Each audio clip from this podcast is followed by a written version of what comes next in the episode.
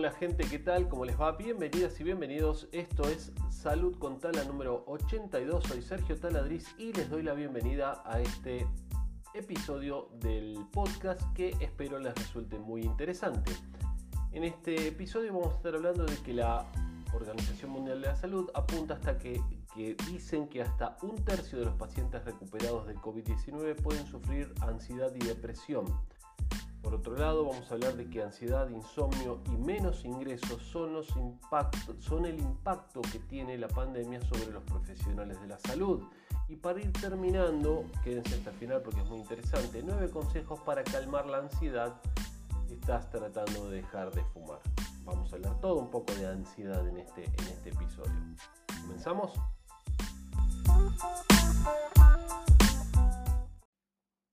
La Organización Mundial de la Salud apunta hasta un tercio de los pacientes recuperados de COVID-19 pueden sufrir ansiedad o depresión.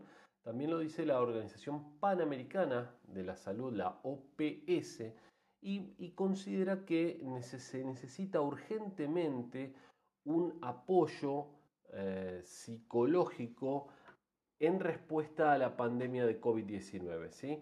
Eh, ya que hasta un tercio de las personas que se recuperan, un tercio, estamos hablando de mucha gente, ¿sí? Un tercio de las personas que se recuperan pueden sufrir ansiedad y depresión.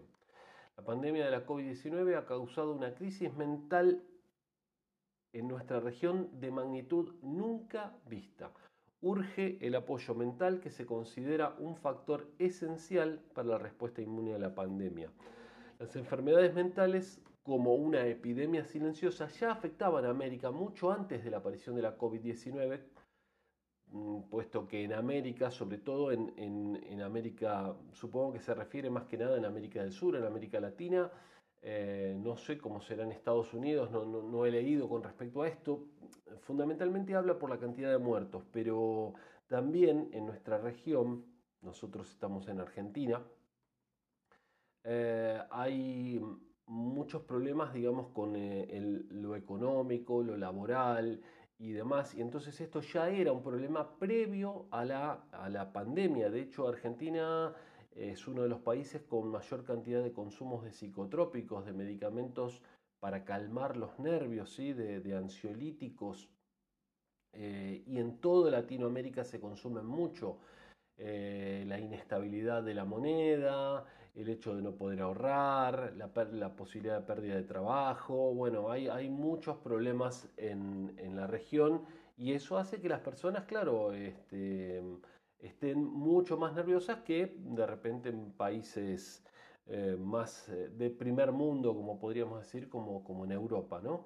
Eh, bueno, entonces decíamos que la depresión y la ansiedad como una de las dos causas principales de discapacidad de la región ya eran un problema junto con los altos niveles de consumo de alcohol.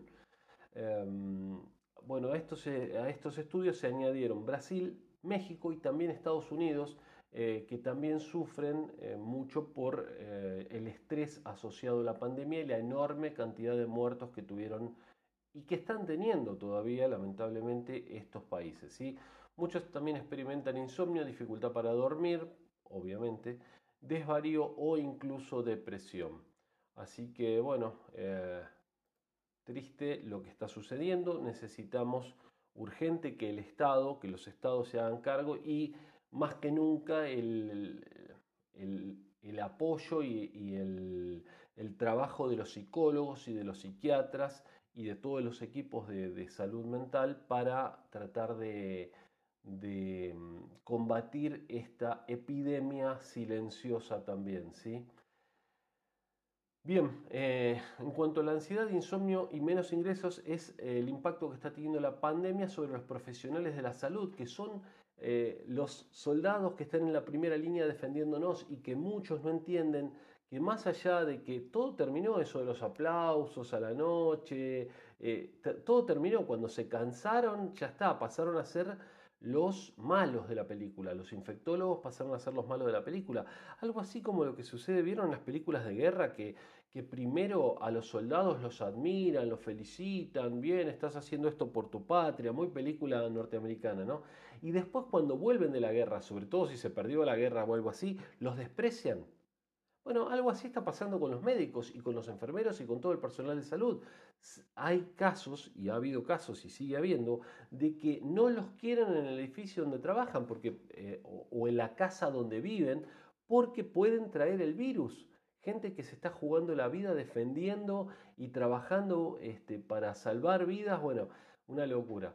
Miedo a contagiar a los familiares, a los seres queridos, ansiedad, insomnio, son algunos de los efectos que diferentes profesionales de la salud están experimentando desde que comenzó la pandemia de la COVID-19 a raíz del trabajo que realizan.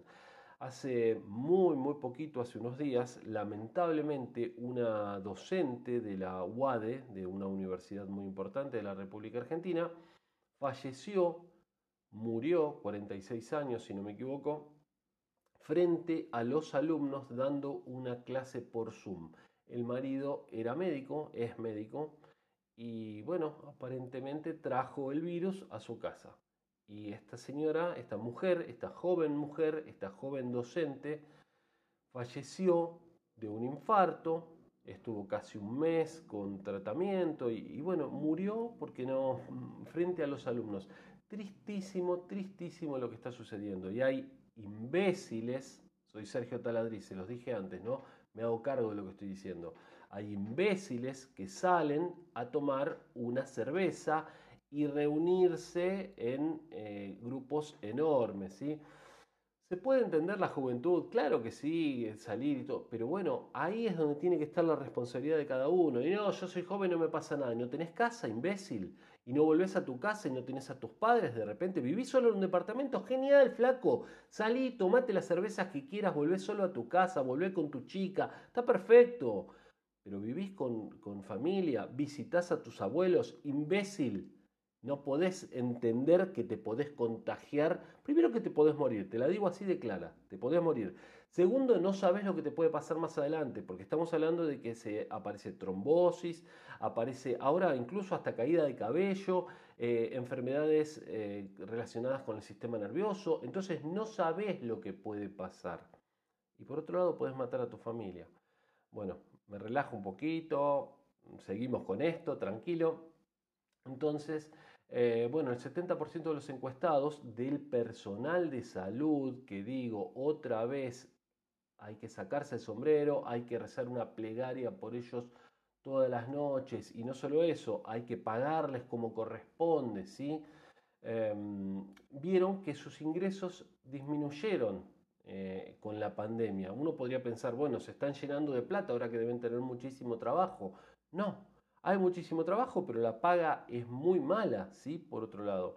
Bueno, entonces, bueno, pueden sufrir insomnio, ansiedad y que puede afectar su capacidad de juicio y esto a su vez acarrea consecuencias en el ejercicio de la medicina porque, a ver, eh, trabajás en una panadería, también, ojo, sos esencial, eh, te felicito por tu trabajo, lo que estás haciendo, pero te equivocaste y te pidieron una masita y le entregaste una factura diferente, no pasa nada. Un médico entendió una cosa e hizo otra y puede matar a una persona, ¿se entiende lo que estamos hablando? Las responsabilidades.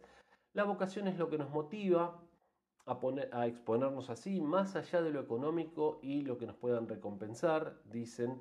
Em, desde que empezamos a estudiar sabemos que nos arriesgamos a infectarnos, a angustiarnos o morir. Es parte de nuestro trabajo y así lo vivimos. Señores, los felicito, realmente. Los felicito y los admiro. Médicos, enfermeras, camilleros. Yo fui uno de los camilleros. Yo como farmacéutico no, no estoy en la primera línea de batalla como sí están ustedes y realmente los admiro y los felicito. Em, nos llena de ansiedad y dificultades a la hora de trabajar, dificultades al descanso, lo que hace que al día siguiente nos arranquemos cansados, tengamos menos concentración. Hay que poner en práctica, y fíjense que esto es muy interesante, ahí puede, ir eh, puede aplicarse para, muchos, para muchas profesiones. Hay que poner en práctica todos los días técnicas de relajación, estiramiento, actividad física, meditación, manejo del humor, alegría y desconexión. Hay que tratar de desconectarse profesionales de la salud, policías, bomberos, ¿sí? Traten, lo saben, muchos lo saben, traten de desconectarse. Por eso vieron que, por ejemplo, en las películas van a un bar, cuando terminan su tarea, van a un bar de policías, un bar de bomberos, a tomar. Hay mucho, mucho mucho mm, alcoholismo también, lamentablemente, con estas profesiones, porque imagínense lo que es juntar a una familia que le agarró un tren y levantar las partes. Eh, ¿Cómo vuelves con eso a tu casa? Obviamente tenés que pasar por un lugar previo, ah, muchas veces se hace en los bares esto, que se ve en las películas, ¿no? a tomar algo y hablar con gente que haya vivido lo mismo que vos. Entonces de esa manera te sacás un poco toda esa angustia de encima, los psicólogos son fundamentales también para esto, y recién después pueden volver a su casa y no pueden hablar de eso con su familia, ¿sí? Bueno, continuemos. Con los médicos pasa lo mismo.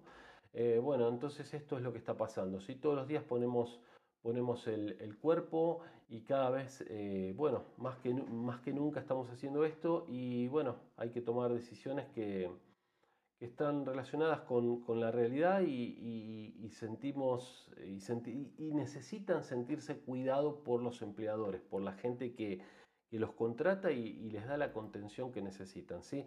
Todos los enlaces acá abajo, disculpen que este, este se me está disparando un poquito el tiempo, vamos rápidamente con los consejos para eh, dejar de fumar o manejar la ansiedad al dejar de fumar. ¿sí? Una nota muy interesante. Como siempre tienen los enlaces acá abajo y recuerden seguirnos en las redes sociales. Instituto Taladriz nos encuentran en todas o Salud con Tala el podcast. Bueno, a ver, evitar el contacto con personas que fumen es muy importante porque si vos fumabas y estás dejando y te juntás con personas que están fumando, te va a costar muchísimo. Cuando te den ganas de fumar, trata de cambiar los pensamientos, pensá en otra cosa, distraete, hace algo. Es muy importante estar mentalizado para esto. Lo mismo que para bajar de peso, tenés que estar mentalizado, tenés que saber bien por qué lo estás haciendo. Hay una frase de, mm, Stephen Covey, creo, mm, del libro Los siete hábitos de la gente altamente efectiva, que dice, empieza con el fin en mente. Cuando empezás a hacer algo, ¿por qué lo estoy haciendo? Y ahí sí arrancas. Si no, te podés perder con mucha facilidad y más con una adicción como es la del tabaco. ¿sí? Evita las bebidas que suelen acompañar al tabaco. Si estás acostumbrado a fumar y tomar café, bueno, no tomes café. No tomes café o tomalo en un lugar diferente. Tenés que cambiar los lugares. ¿sí? Cuando sientas la ansiedad de fumar, procura distraerte, desarrollar actividades para afrontar situaciones difíciles. Eh, por ejemplo, en un lugar donde una persona enciende un cigarrillo, bueno, ejercicio de respiración, estiramiento, salir a caminar, escuchar música, leer un libro. Empezar el día con actividades relajantes, ¿sí? Eh, tal vez eh, si podés hacer práctica de deporte, algo básico, algo simple aunque sea, pero vas a ver como cada día tu cuerpo va cambiando y vas mejorando y vas... todo se va poniendo mejor, vas sintiendo los sabores de otra manera y saber que lo bueno que estás haciendo para vos y para quienes te rodean, ¿sí? Cambia la rutina, ¿sí? Reemplazá eh, las actividades que te inducen a fumar por otras, por ejemplo, después de comer, eh, en vez de sentarte a ver televisión, hace otra cosa, salí a dar una vuelta, eh, pasea por una terraza, compartí con los chicos, etc. Lo importante es cambiar de actividad, mantenerte ocupado y distraído. Consumí alimentos saludables, porque esa es otra forma también, cuando vos ves que te empezás a poner más saludable, círculo vicioso para un lado, círculo virtuoso para el otro. Dejas de fumar, empezás a comer mejor, bajás de peso si tenés sobrepeso o por lo menos te mantenés porque muchas veces después de dejar de fumar empezás a subir de peso. Entonces, mantenerte, hacer ejercicio. Vamos a hablar de esto. Esto es simplemente unos tips, pero vamos a hablar después en otro, en otro, algún otro episodio específicamente dejar de fumar. Y hacer una lista de razones para dejar de fumar, ¿sí? Y tenerla siempre en mente, esto de empieza con el fin en mente, ¿sí? Así que bueno, ojalá les sirva alguna de estas ideas, ojalá no hayas empezado a fumar nunca, pero si empezaste, deja lo antes posible, porque es lo de lo peor, de lo peor que puedes hacer para tu salud y para la gente que te rodea.